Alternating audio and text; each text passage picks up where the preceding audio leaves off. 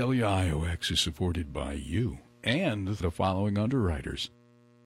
Ryall Sheridan Architects with offices in New York City and Delaware County focusing on environmentally friendly and sustainable design for residential, commercial, and institutional clients. Creating ultra efficient, high design projects, new construction additions and renovations from concept to completion, including contractor selection and construction supervision. Ryall Sheridan Architects, 646 809 4343. 646 809 4343. Or email info at ryallsheridan.com. R Y A L L Sheridan.com. Mountain Flame in Arkville, featuring a range of products for home heating solutions. A variety of fireplaces, wood stoves, and gas and pellet stoves are available and on display. For sales and service, Mountain Flame in Arkville, warming home since 1980. Details at mountainflame.com. The Mountain Eagle, the community newspaper and website serving the Catskills region, covering Delaware, Schoharie, Greene, and northern Ulster counties with local reporting, regional events, school sports, letters, and features, all in the Mountain Eagle. Rockland Cider Works upstate in Gilboa, an agritourism cidery with vacation rentals on a sprawling former dairy farm. Gluten free hard cider made from 100% New York State apples. New York State produced beer, wine, and spirits. Rockland Cider Works upstate on Straker Road in Gilboa. RocklandCiderWorks.com. 1053 Main Street Gallery in Fleischmann's, designed as a space to support a vibrant and active artistic community nestled within the Catskill Mountains. Now presenting Echo Chambers, Chambers. multimedia works by David Young and Susan Yelovich, manipulated images using darning and needlecraft stitched onto canvas. On view through Saturday, January 7th at 1053 Main Street Gallery in Fleischmann's. 1053maingallery.com. We know the elders, but New Jazz Excursions will focus on the latest generational freeform thinkers and creators making vital America's greatest cultural legacy. So join me, Mike Jakovic, for New Jazz Excursions, alternate Saturday mornings from 10 a.m. to noon on WIOX Roxbury, live and local in the Catskills at 91.3 FM, MTC Cable Channel 20, streaming at WIOXradio.org and on all your smartphone radio Vilela.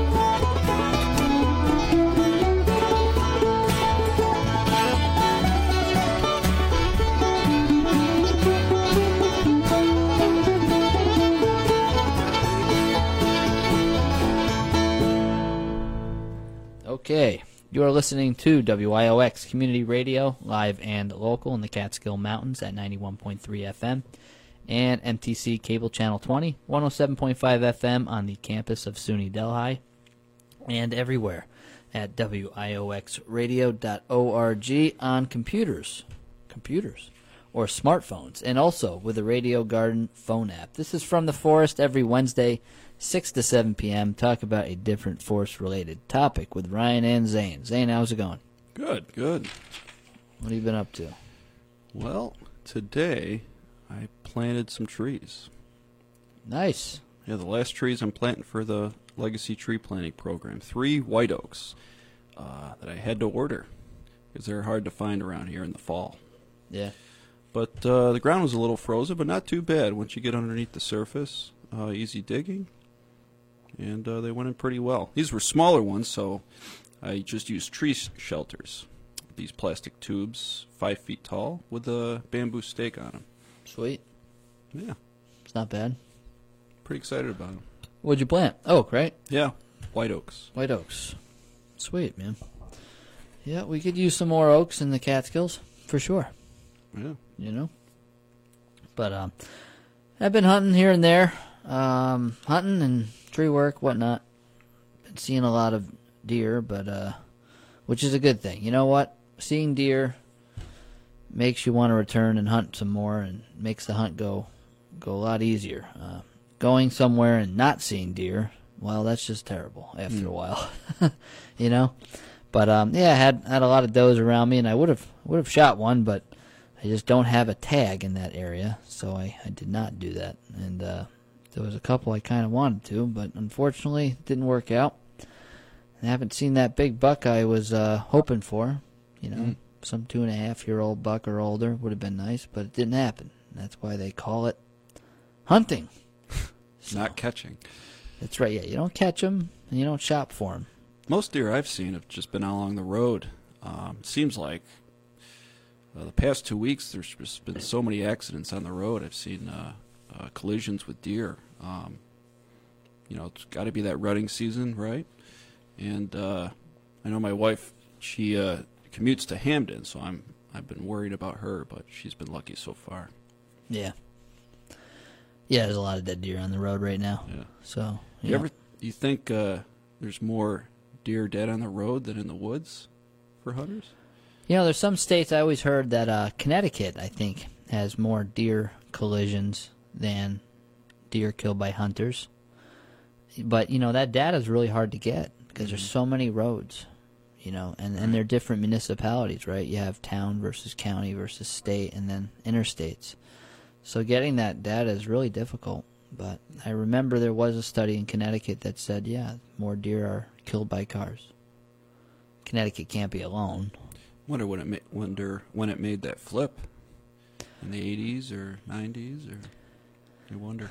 Yeah, pr- you know, probably when maybe deer numbers peaked. A lot of people don't realize deer numbers have peaked uh, in our area in the 2000s, early 2000s, and um, it's really ironic because people think, "Well, I see so many more deer," and and they do. It's just that the deer are where the edge or younger plants are, and that is near roads, power lines, and, and houses.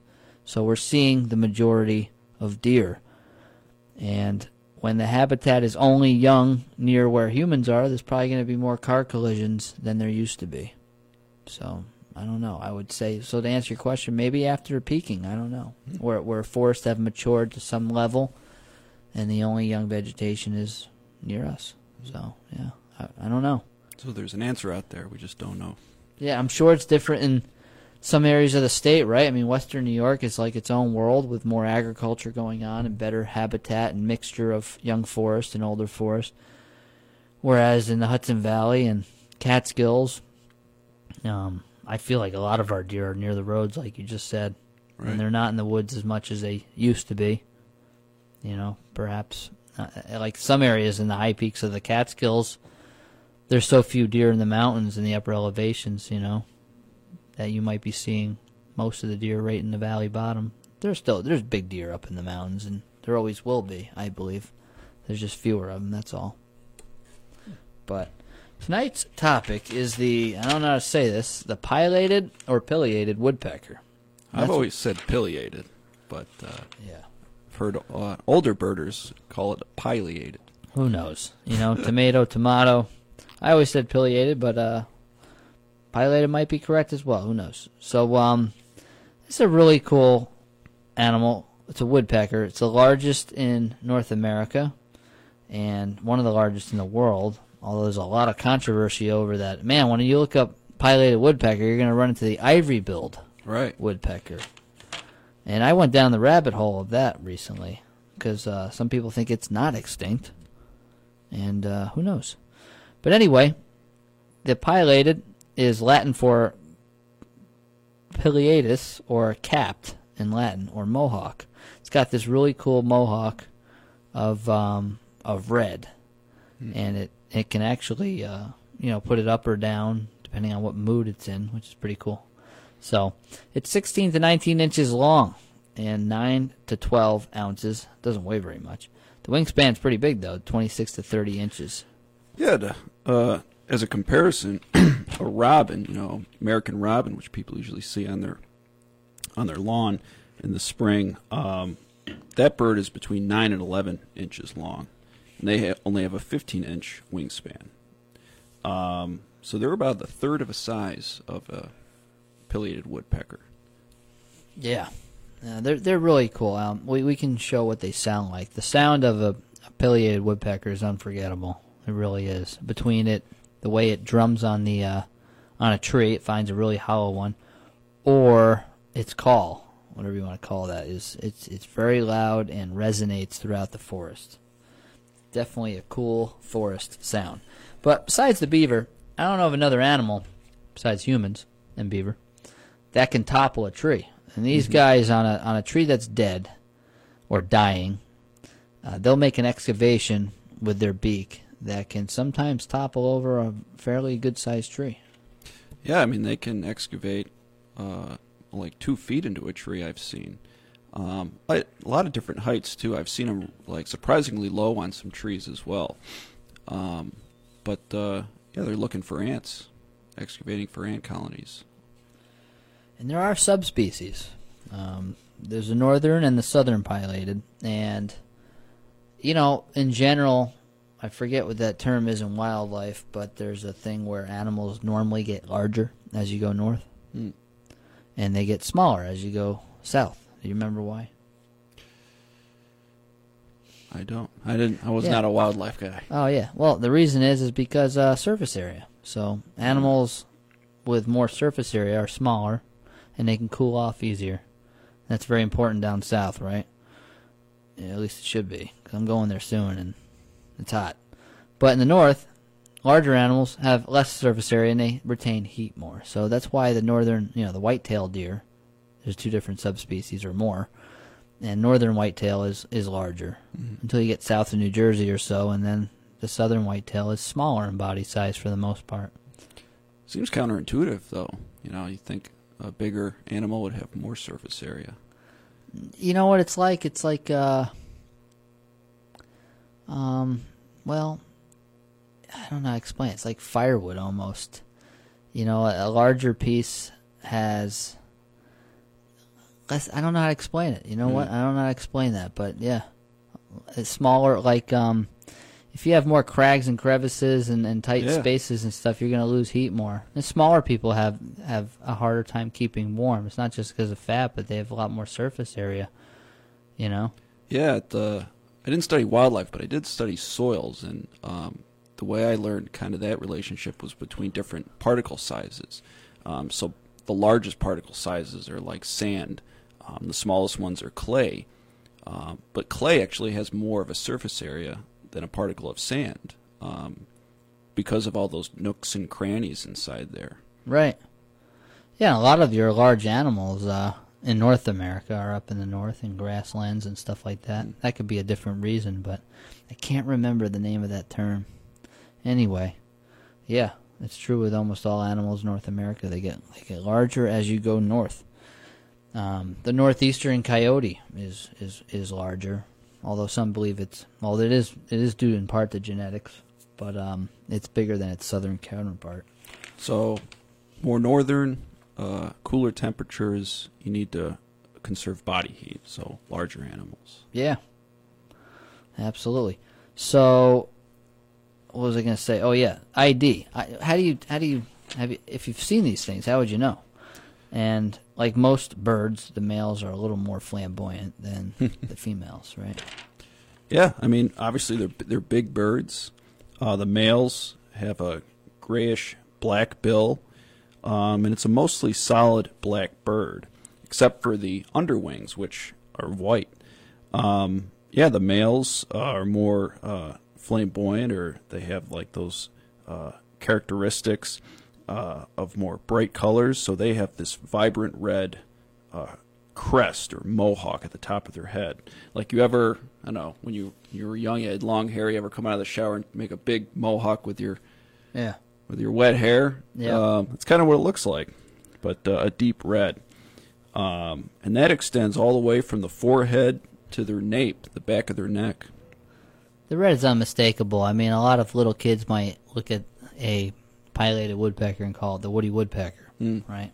Like the cartoon. Yeah. And it's got that red thing, that, that red nape. That's that's really you can't miss it.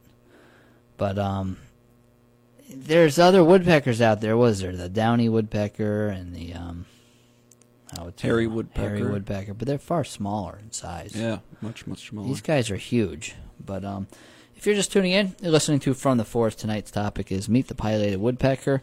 And up next, we'll talk about how this thing communicates.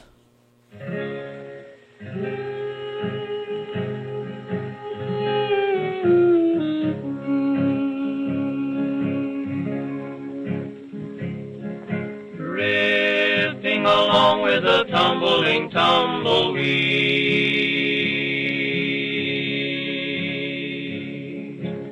I'm a roving cowboy, riding all day long.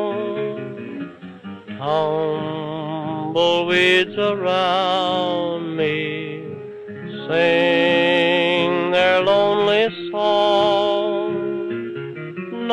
Nights underneath a prairie moon.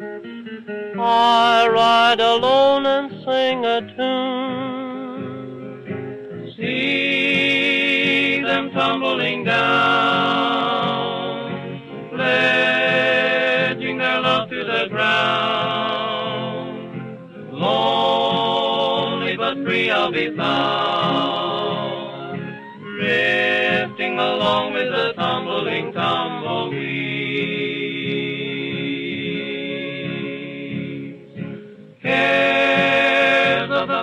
behind,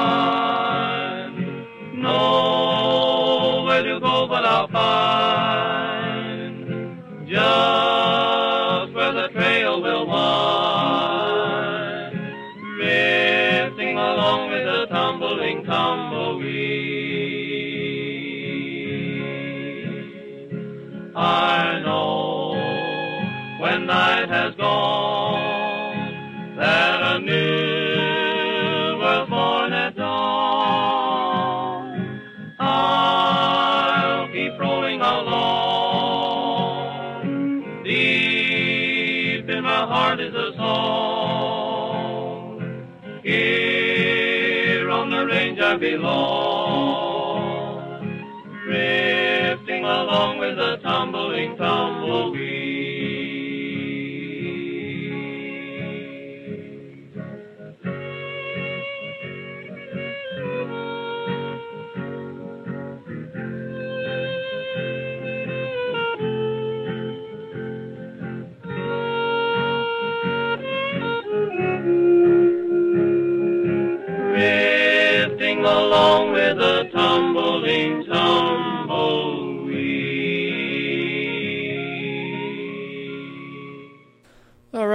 that's uh, Roy Rogers. And uh, you're listening to From the Forest every Wednesday, 6 to 7 p.m. Talk about a different forest related topic. Tonight's topic is Meet the Pileated Woodpecker, the largest North American woodpecker, and one of the world's largest woodpecker. So, communication. Hey, you have, uh, you said you might be able to get sound on this? Yeah. So, so if you haven't seen this bird, you most likely have heard it if you've been in the woods lately, uh, usually in the spring. Uh, so this is the call of the pileated woodpecker.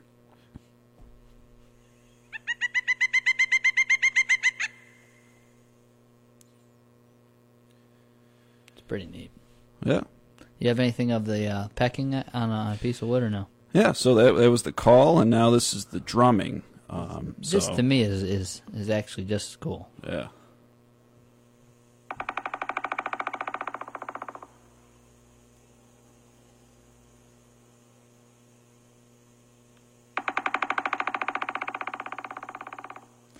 It doesn't do it justice. It's extremely deep, and it, and they they pick a um, uh, you know Hollow somewhat tree, hollow tree, yeah. so it resonates like a drum, even more. So what are they communicating with that? Um, they're finding a mate, uh, but they're also uh, making their presence known to, to other male woodpeckers. It's pretty cool. So, if if, if uh, definitely one of the cooler sounds out there in the woods. So that brings us to the ivory-billed woodpecker. Man, there's this is like uh, people are really really getting crazy with this ivory-billed woodpecker. Yep. Apparently, it lives in um, those swampy areas Yeah, with what is that? Live oaks, maybe down there. Bald cypress, rather. Yeah, I believe so. Bald cypress, probably, maybe. So you kind of had to get a boat in order to, to observe it. Well, they look just like the pileated woodpecker, except for I think they have white on the overwings, and their bills are white or ivory colored. And they're a little bit larger birds, so Yeah. they're even bigger than the biggest woodpecker. But in the birding community, yeah, it's a bit of a controversy uh, when this bird was last seen. I believe legally it has not been declared extinct yet. Mm-hmm.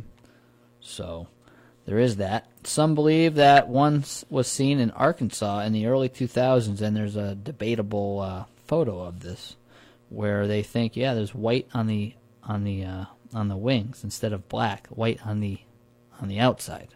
I remember, I think they did like a short 60 minutes segment on it, and this guy had a, a, a video of him in a boat, and they had heard it, and uh, I guess in the background they had gotten footage of it fleeing. So it was like this blurry, grainy footage of this uh, supposed ivory-billed woodpecker fleeing, and that was all they could use to help identify it. You know, it's John and I were talking about this, and you know, with with trail cameras and everything, you think it would be seen, but I don't know. I mean, listen, I don't know much about that forest down there in Louisiana and parts of Florida and Arkansas, but they seem really difficult to get around.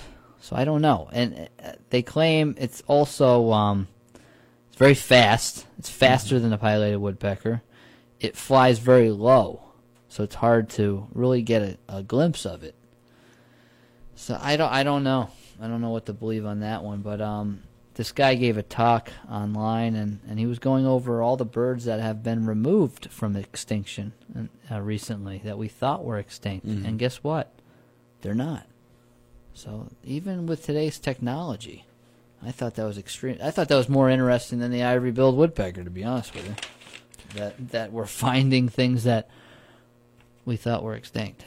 Yeah, I mean, uh, it seems to me that people spending less time in the woods, um, or when they do spend time in the woods, they're spending uh, time on trails that have been well trodden. Um, who knows what's what's out there is yet to be rediscovered.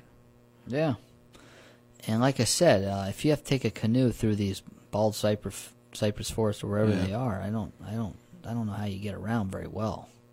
I don't know, Yeah, and I don't know how tall those trees are. So you, you know, you, you think you'd be able to find a cavity where the ivory-billed woodpecker is staying or something, but I don't. Who knows? and if it's not in the spring, from what I understand, they're otherwise they're very silent birds. They're very quiet. They don't make a lot of noise. Um, so I guess that previously they thought it was extinct uh, time before, and then someone saw it in the 30s and has totally d- documented it. And then uh, there may have been a time after that where they thought it was extinct, and then seen again in the 70s, but I can't say that one for sure. Hmm. Yeah. But anyway, habitat and distribution of the pileated woodpecker. So this is a guy who needs large trees that are dying or dead. We call those snags, right? Standing dead trees. yeah, Yeah, go ahead. Well, yeah, I mean, uh, snags you see a lot around here are ash, old ash trees. The other thing ash trees have is a lot of uh, beetles in them, larvae. Uh, so it's great uh, food for the bird, but also really easy uh, to excavate. I got a lot of the pileated woodpeckers near me.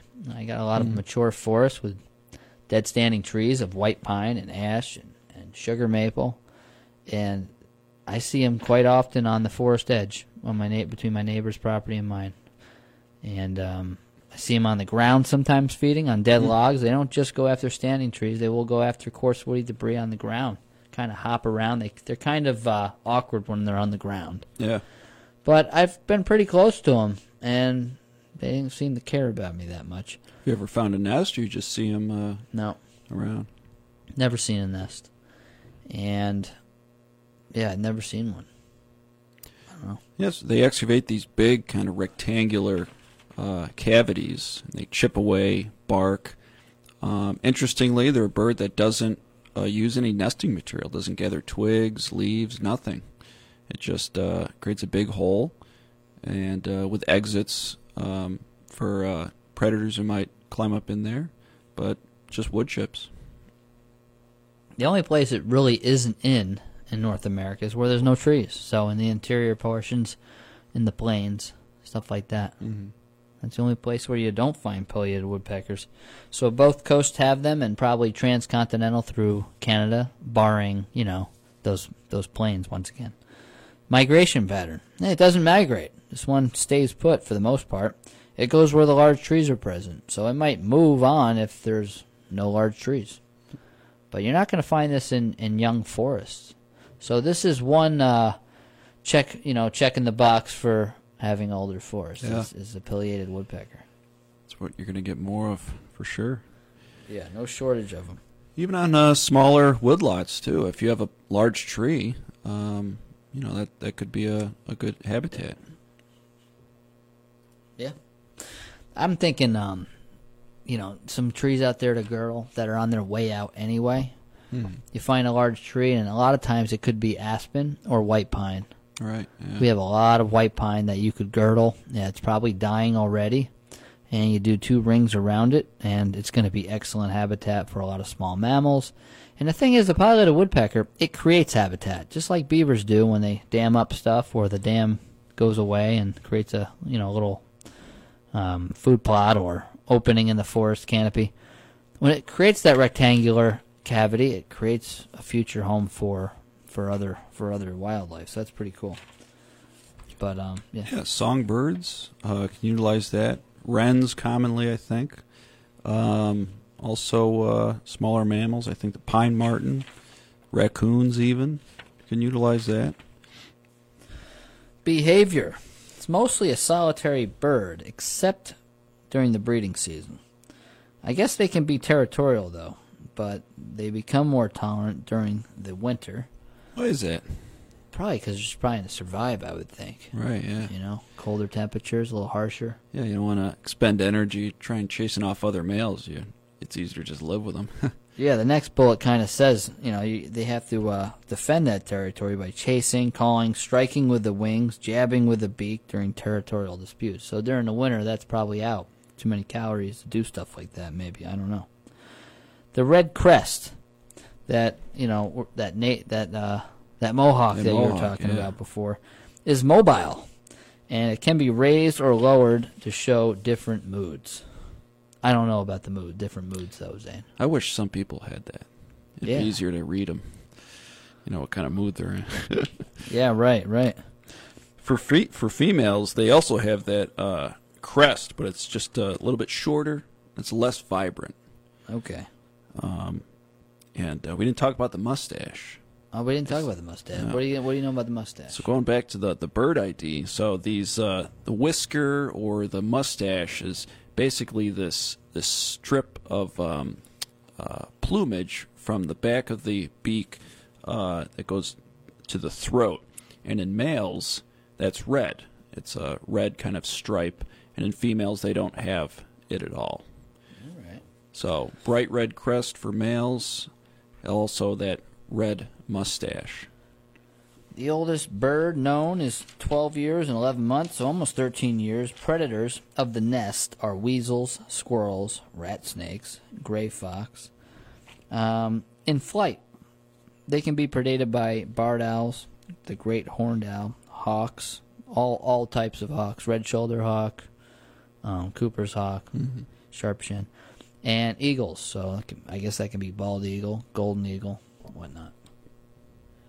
But I don't know. They seem like they're pretty uh, fast in the forest. So Yeah, it's got to be hard to have that plumage, you know. Now you're a target. It gets you the female, but now you're a target for the rest of the season. yeah, once you see once you see a pileated woodpecker, uh, you won't forget it. You can't really confuse it with anything else. But uh, if you're just tuning in, you're listening to From the Forest every Wednesday, six to seven p.m.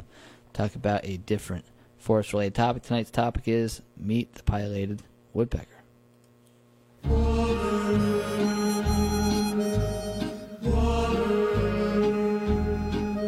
All day I faced a barren waste without the taste of water,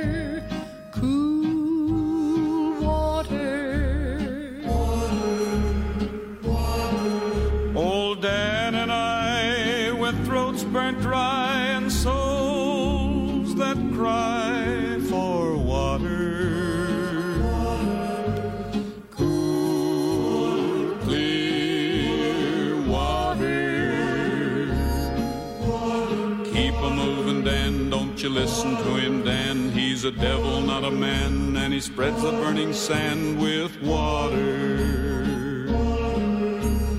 Dan, can you see that running free and it's waiting there for me and you?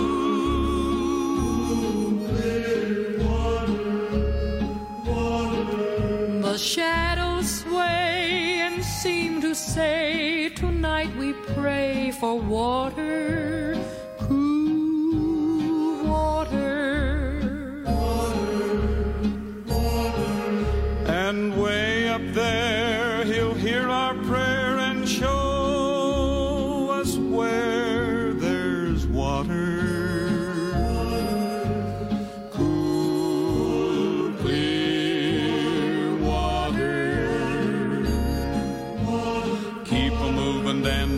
you listen to him, Dan. He's a devil, not a man, and he spreads the burning sand with water.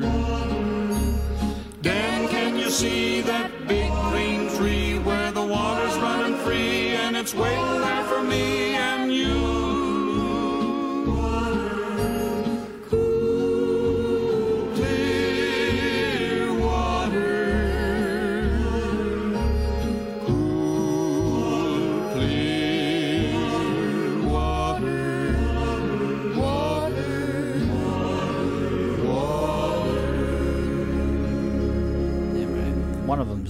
Roy Rogers again, and that ends my Roy Rogers kick. I don't know.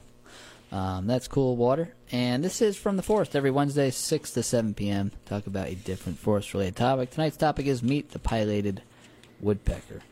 So, diet, feeding, pileated woodpecker. Uh, it roosts at night. It does not, you know, roam around at night like an owl. It feeds during the day. It's an omnivore, which means it eats both meat and vegetables, right? um, spring, summer, it's mainly eating insects and larvae, those carpenter ants that Zane was talking about. But in the fall and winter, it can also eat nuts, fruits, and berries. Yeah, from what I've read about it, it uh, you know will listen for all that ant activity underneath the bark, even in trees that, to our eyes, look perfectly healthy, but they're infested with uh, carpenter ants, and um, they also they will drill in what they sound to be the exact center of these nests. So they're not starting at the edge, they're not, you know, going around the nest. They're they're going right to the heart of the nest, because that's probably where most of the larvae is. Yeah, so a lot of times people will blame a woodpecker for killing their tree, but reality, it's a secondary, maybe a tertiary pest. Um, even ants, they're not the thing that usually kills a tree. They're not a primary stressor. Primary could be like, you know, um, root compaction, lack of sunlight, some kind of environmental thing. Site conditions. Yeah, site conditions, and then that leads to, you know, insects that finish off, um, like a wood borer that finishes off a tree. And by the time a pileated woodpecker comes around and hears for ant, you know, listens for ants, that tree is on its way. So Right. You should maybe be looking at taking down that tree or or keeping a good eye on it. Yeah, especially for EAB, emerald ash borer. Uh, bird activity, bird excavation is usually an advanced symptom. So if you start to get that, there's really no going back. Um, and it's either uh, getting that tree cut down or just leaving it in the woods to be a snag. Like I said before, I feel like white pine might be the best for these guys because I would think, just guessing now, that for one, white pine, I, I see them with carpenter ants quite a bit, or ant activity. And the second thing is, it's got to be easier for them to excavate a white pine than some of these hardwoods like ash, right? I mean, you would think. I mean, I've I've cut um, with an axe when I when I worked for the DEC. We weren't allowed to have um, gas powered chainsaws in the wilderness areas, so we would have to axe everything. And man, we were happy to have a spruce, a fir, or a white pine to axe up Right. compared to a hardwood. Yeah, soft woods, um, very resinous too. So I don't know if that poses a problem for the bird. It's getting resin over its beak. Yeah. I don't know. yeah, I don't know about that either. Um, I know I don't like it when a white pine is all injured up and gets on your climbing Yeah, line. on your line. a lot of friction, man. That pitch will come off after a while, but uh, yeah, You know, it comes off really fast. Like, you ever notice that? You get done with climbing a white pine, you go to another tree the next day. It goes away like, don't even notice it really. It just chips away. Yeah, very fast. But anyway, um, so yeah, we mentioned this before. It forages in trees, large rectangular cavities on both large trees and fallen logs. So, another reason to leave coarse woody debris on the ground, Zane. Yeah, even stumps too. That's right. It'll excavate. Uh, yep, feeds on the ground, hops about. It's got a large tongue to lap up ants in crevices. Mm-hmm. Who knew? Eats lots of wood boring beetle larvae as well. Yeah, Juicy ones. yeah, juicy ones. Yeah, it eats you know uh, berries, nuts as well. Um, also read something interesting. It likes to eat uh, poison ivy berries. I don't know Okay. if everyone's ever ever ever seen these berries. They're small, they're white, kind of look like Tic Tacs, but uh, yeah, birds can eat all sorts of interesting vegetables that to us would be kind of harsh. You know, they can eat pep like hot pepper seeds. You know, they don't uh, they don't get that capsaicin. It doesn't act in them, so they don't get like the heat that humans get. No kidding, I didn't know that. All right, nesting. So, who knows if this is true? I mean, who's really keeping track of all of their per- personal relationships? But someone might be out there. Apparently, this bird is not a cheating son of a gun. It's a monogamous bird, Zane. Mating for life, I guess. Um, principled bird. yeah. So, being a cavity nester, it actually has multiple entrances. Hmm. Maybe to ward away predators. I don't know. The male makes a hole in April to attract the female. So he says, like, look what I did. I'm pretty awesome. I just built a home. What do you think? You know? And excavates 10 to 24 inches deep into the tree. It's pretty deep. Come on, a couple feet. You know? Which makes you think it's got to be a pretty big tree, though, right? So Right. another reason to have big trees. So ash trees, a lot of them just aren't big enough out there. Some of them are. Some of them are. Uh, 15 to 85 feet from the ground in the tree. Mm-hmm. It's pretty far up. Okay. At least 15 feet, though. It wants to be high up, maybe to evade predators, whatnot. All right. Leave some wood chips inside the hole. As you were saying before, it doesn't take anything else except for wood chips. Doesn't add anything to it. Yeah, no nesting material. It's not like a weirdo like the wood rat that takes garbage and stuff around its entranceway like like a strange animal and, and uh, takes you know bottle caps and, and aluminum foil or whatever to decorate the entrance of the hole. Do you remember that show? Oh, Yeah, we did wood rat. Does that? oh yeah, I remember that. Yeah, Yeah, strange one. one of the interesting uh, critters. Yeah, he's a weirdo. Eggs to the young. All right. So males do most of this. Okay, not only is it monogamous, Zane, it sticks around. Sticks around. Wow. It's not a deadbeat dad. It, males do most of the 16 to 18 days of incubation. it's Sharon. One brood per couple, two to eight eggs per year. All right. Family stays loosely together until the following breeding season. So how about that? That's pretty neat. Pretty neat. Pretty neat. Must be a big uh, cavity in a tree to get both birds and the whole brood in there. I guess so. That's why you need big trees for these birds. Yeah, big trees. Conservation. All right. Bird helps control insect populations. So it, it is kind of cool to have around. It eats a lot of tree beetles, although they are secondary pests. We just talked about that, but it, hey, it helps to get rid of some beetles once in a while. Preserving snags to ensure habitat ensures that the woodpecker is around. Down woody material. So for you guys out there who do not like a mess in your woods, um, that does not help the pileated woodpecker cleaning things up. Actually, it doesn't really help out a lot of wildlife. You know, there's a difference between aesthetic impacts and natural resource impacts, and they don't always align. Am I right? Am I wrong? I don't know. Yeah, I mean, uh, it's usually uh, what not what people don't like to see in the woods is you know this coarse woody debris, but uh, it creates texture on the forest floor. It creates uh, something that's elevated. I mean, anytime I see a chipmunk, it's running along some log somewhere. Yeah. They need cover, man. You know? So, apparently removing shrubs though. So this does go back in a line with you aesthetic um, you know, obsessives out there. So, apparently removing shrubs can improve foraging ability of this bird on the forest floor. So, down woody debris is good. That adds food, beetles, larvae, whatnot.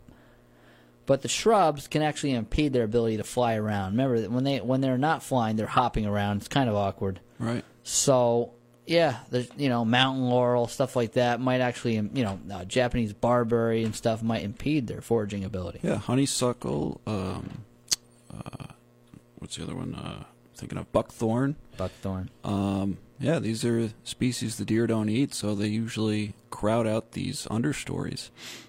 So that's probably why I have a lot near where I live because I, I don't have a shrub layer very much. I have a lot of dead standing trees. So yeah, pileated woodpecker. We got poison ivy. There you go, Zane. They're eating the berries, Nice. I guess. Good. Um, other wildlife, like I said before, depend upon the used cavity excavations from this bird, such as wood ducks, right? Cavity nesting ducks, swifts, owls, wrens, songbirds, raccoons, among others, right? Um, will nest in boxes, so you can also create. You can also put up a, a box for these guys, but it should be 15 feet off the ground. Just let let you know, Catskill Forest Association does do that. Uh, climb up in the tree with a harness and a line, and uh, put it at any elevation you want. So Yeah, through our forest bird program, we uh, make our own boxes to spec, and uh, we will install them on a tree for you. I think for, and this is where I found interesting for pileated woodpeckers, they actually the specs call for a three-inch diameter hole. So even though it's a big bird, I guess it prefers a hole that is uh, just as suitable for sawwhet owl uh, or a uh, kestrel. So Gotcha. I'm actually. I want to give this a go. The Catskill Forest Association putting up more uh, wood boxes for pileated woodpecker because we our habitat's going in that direction anyway. So that's kind of like the low hanging fruit. I feel owls can. You know, owls like large dead standing trees too, but maybe they're more finicky than pileated woodpeckers. I don't know. In any case, owls are cool. You hear them at night, but you know a lot of us aren't up at night.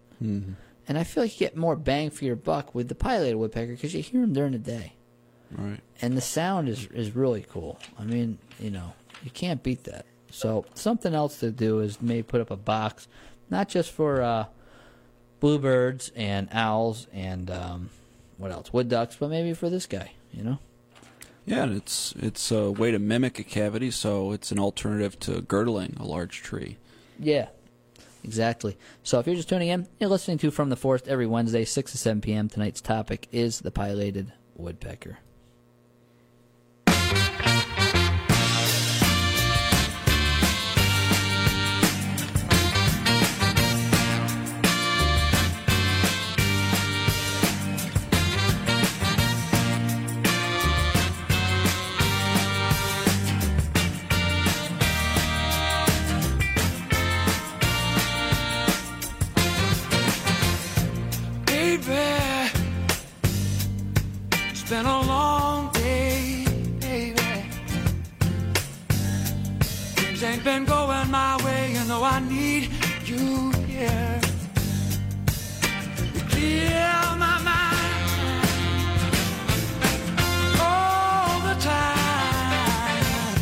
And baby, the way you move me, it's crazy.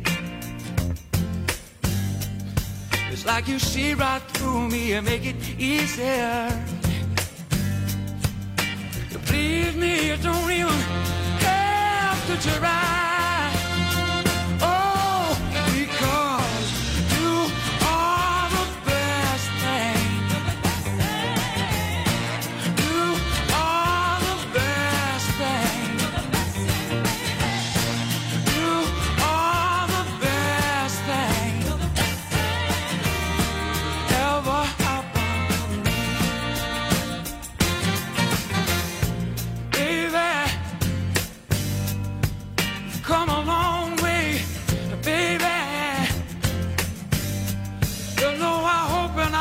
That you believe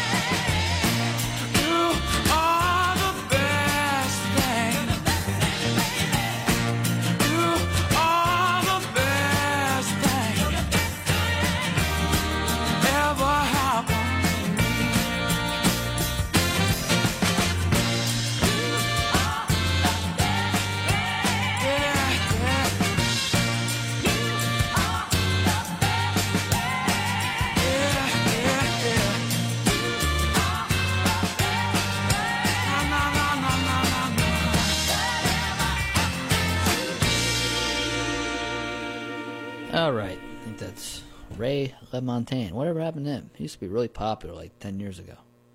No, I do. You don't know who that is? No. All right. Lamontagne. Whatever. Doesn't matter. so this is from the forest every Wednesday, 6 to 7 p.m. Talk about a different forest-related topic. Tonight we're talking about the woody woodpecker himself, the pileated woodpecker, the biggest woodpecker in North America, unless you count the uh, controversial ivory-billed woodpecker. So, um, backyard birders. All right, so you're managing for the pileated woodpecker. We kind of hinted at this already, but preserving woody debris and snags is a good thing. The messier, the better for this guy. So leave some stuff on the ground. It's a good thing.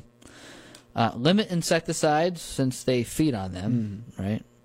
Um, I don't think that's too much of a problem in most areas of the Catskill Mountains. They are attracted to suet feeders. So if you want to put out some suet, you might get some pileated woodpeckers. Yeah, I mean, bird seed's easy to put into a feeder, but uh, these cages where you can put these blocks of suet. How much does suet cost these days? I don't know, but uh, it attracts all these larger birds, jays, uh, downy, hairy woodpeckers. But once in a while, it'll attract a big pileated woodpecker. Well, for we are talking about hunting before, and another thing you can do is take the deer fat or tallow and use that. Hmm. So there's a lot of tallow that people throw out when they're processing their deer. So you can use that in place of suet. No, Oh, that makes sense. Yeah, yeah, that's what my friend used to do, feed the birds and stuff. neat. So that's another thing you could do. Um, how to find this bird? It's attracted to mature tall trees. You got to have them, otherwise you probably won't see them. Use your ears. Like I said, there's no other sound like it. It sounds like something out of a jungle or something. It's just very strange in our northeastern forest to hear. Yeah, the drumming just sounds like an old door being left open. in the woods. You just hear that from a distance. But uh, yeah, I mean, this is one of the first birds that I've uh, learned how to identify by ear, just because that sound is just so unique. And uh, yeah, there's really nothing like it. I'm, I'm, I wouldn't be surprised if many of our listeners have heard that before in the woods Oh and just wonder what that is. yeah, absolutely. Um, it's really big. It's a really big bird as far as woodpeckers go, for sure. Um, so just look for the woody woodpecker. But CFA programs, Catskill Forest Association, we, we, we do have when we're not on the air and from the forest, WIOX Roxbury, we have a forest bird program, and yeah, we can we can install these bird boxes on uh, at any height using climbing devices and gear. Yep, just going up and down the tree, and uh, we have the box. We, like I said, fabricate it to spec, and it's just uh, drilled into the tree. Right, and and please give us an excuse to climb a tree because we like climbing trees. I like climbing trees. Yeah, You know, where else can a person climb a tree for you know than at the Catskill Forest Association into their forties, right? absolutely. it's a great experience getting up into a tree. Um, yeah, we've done a lot of barred owl boxes in the ba- uh, past, uh, kestrel boxes, which usually need a field edge or an open area. Um, but we, yeah, we'd like to get into more of these uh, pileated or pileated woodpecker boxes. The other thing you can do is we also have a Catskill Forest Association has a wildlife habitat management program, and you know we use chainsaws. We go out there. We can do snag tree development, so we can make the snag trees for you, the dead standing trees that uh, benefit pileated woodpecker among others. Um, we can girdle either chainsaw or chemicals. Chemicals, you say, well, why are you doing that? Sometimes it's really hard to kill a big tree e- with girdling. Um, what comes to mind is red maple especially when you have two co-dominant stems that come together you ca and there's included bark bark on the inside of the tree where they're not really connected you just can't get in there. So sometimes chemical is the only way to kill a large tree. Also sometimes you just don't want to lay down a white pine on the ground. Uh, we talked about the benefits of coarse woody debris but sometimes that's not practical. Maybe it's a small acreage property you don't want that on the ground. Or there's not room to fell the tree especially white pine comes to mind you know, sometimes you have so many white pine that, or they're so dense, you just can't practically get it down without it getting hung up. Yeah. So girdling makes a lot of sense in that in that regard. And you just want the sunlight on a better tree. Maybe there's a, an apple tree or an oak tree or something next to that tree that you just need sunlight on. You don't necessarily have to fell the tree. You can just girdle it so the sunlight passes through. Yeah, I mean to think about it, you know, for your forest in the long term, it's it's a very interesting thing to do. Say you have an even aged stand of white pine, uh, and um, you know some farm abandonment, and all these trees grew up and matured at the same time. So just to girdle one of those trees would just uh, bring light in and uh, create a unique condition uh, where uh, it would attract wildlife. I think it's an interesting thing. You go through a nice dark forest and you see the shaft of light come through. Absolutely. Yeah, there's a certain point where you can have too much coarse woody debris, you know, depending on what wildlife you're managing for. You know, if it's for deer and they can't walk around, it's a problem. Um, so, yeah, you girdle the tree. And uh, clearing understory shrubs, you know, making uh, uh, the ground um, uh, accessible to these birds because they've been, as Ryall says, they've been known to uh, hop along the ground and, and look for insects along the logs and stuff. And um, they don't want to be overtowered by these high shrubs. So making it a little open for them would help too. Uh, we're both pesticide applicators licensed by the state of New York. Uh, Zane does our forest forestry applications and using herbicides against um, a lot of these invasive uh, plants like honeysuckle, uh, multiflora rose, Japanese barberry. So that can benefit by removing those um, not only native vegetation but also things that pi- pileated woodpecker I guess don't like too much of a shrub layer. Right. It's an alternative to uh, mechanical removal, uh, using uh, machines in the woods or brush cutters, which could be, you know, uh, very uh, uh, labor intensive. It can be harsh, harsh in the woods. Um, but but using small, concentrated applications of these um, in the right way for the right reasons um, is a lot of benefit. Yeah, I mean, uh, some of these chemicals they go through the leaf and into the root, and sometimes you just can't get all the roots out mechanically. Hmm. Be very difficult, right? Yeah, you can get it done in one season with uh, just a short application, but um, yeah, it's just an alternative, and you know, something we offer. Absolutely. But that's all I got on a pileated woodpecker. We got about a minute and a half. Is there anything you uh, wanted to bring up that was burning inside you, Zane? Burning inside me. Burning. Well, I hope everyone has a nice, happy Thanksgiving. You know, safe travels and whatnot. I'll just be uh, going to Central New York, um, so won't be going too far. But yeah, going up by uh, Syracuse there. yep, Utica area, Whitesboro, village of Whitesboro. All right, my- hometown. They get any snow there? Not that I've heard. Spoke with my dad a few days ago, and no, It's crazy, isn't it? Just like, well, three hours. What, three hours at least uh, west west of there in Buffalo. Yeah, that lake effect. I used to live in Syracuse, and yeah, the, blame the Onondaga for all that lake lake effect for good reason, but nothing like I've never seen anything like what happened in Buffalo Yeah, last four to weekend. six feet. That's crazy. Yeah, at least they, they got to be getting some melting a little bit. Yeah, You know, jeez, that's that's you know you get above three feet and that's front end loader territory. You know, pickup trucks with plows just don't do it. Not gonna do anything. yeah. It's uh, yeah. They set a record. I think it's almost two inches per hour there on that Saturday when it's coming down. Yeah. It's always funny how these conveniently come on kind of the end of the week. You know, imagine if this happened on a Monday. You know, it'd be crazy. yeah, right. It'd ruin everybody's week.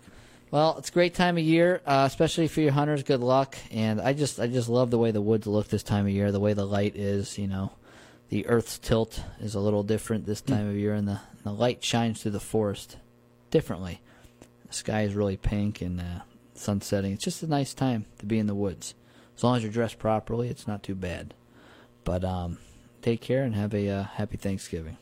Good night, everyone. All right.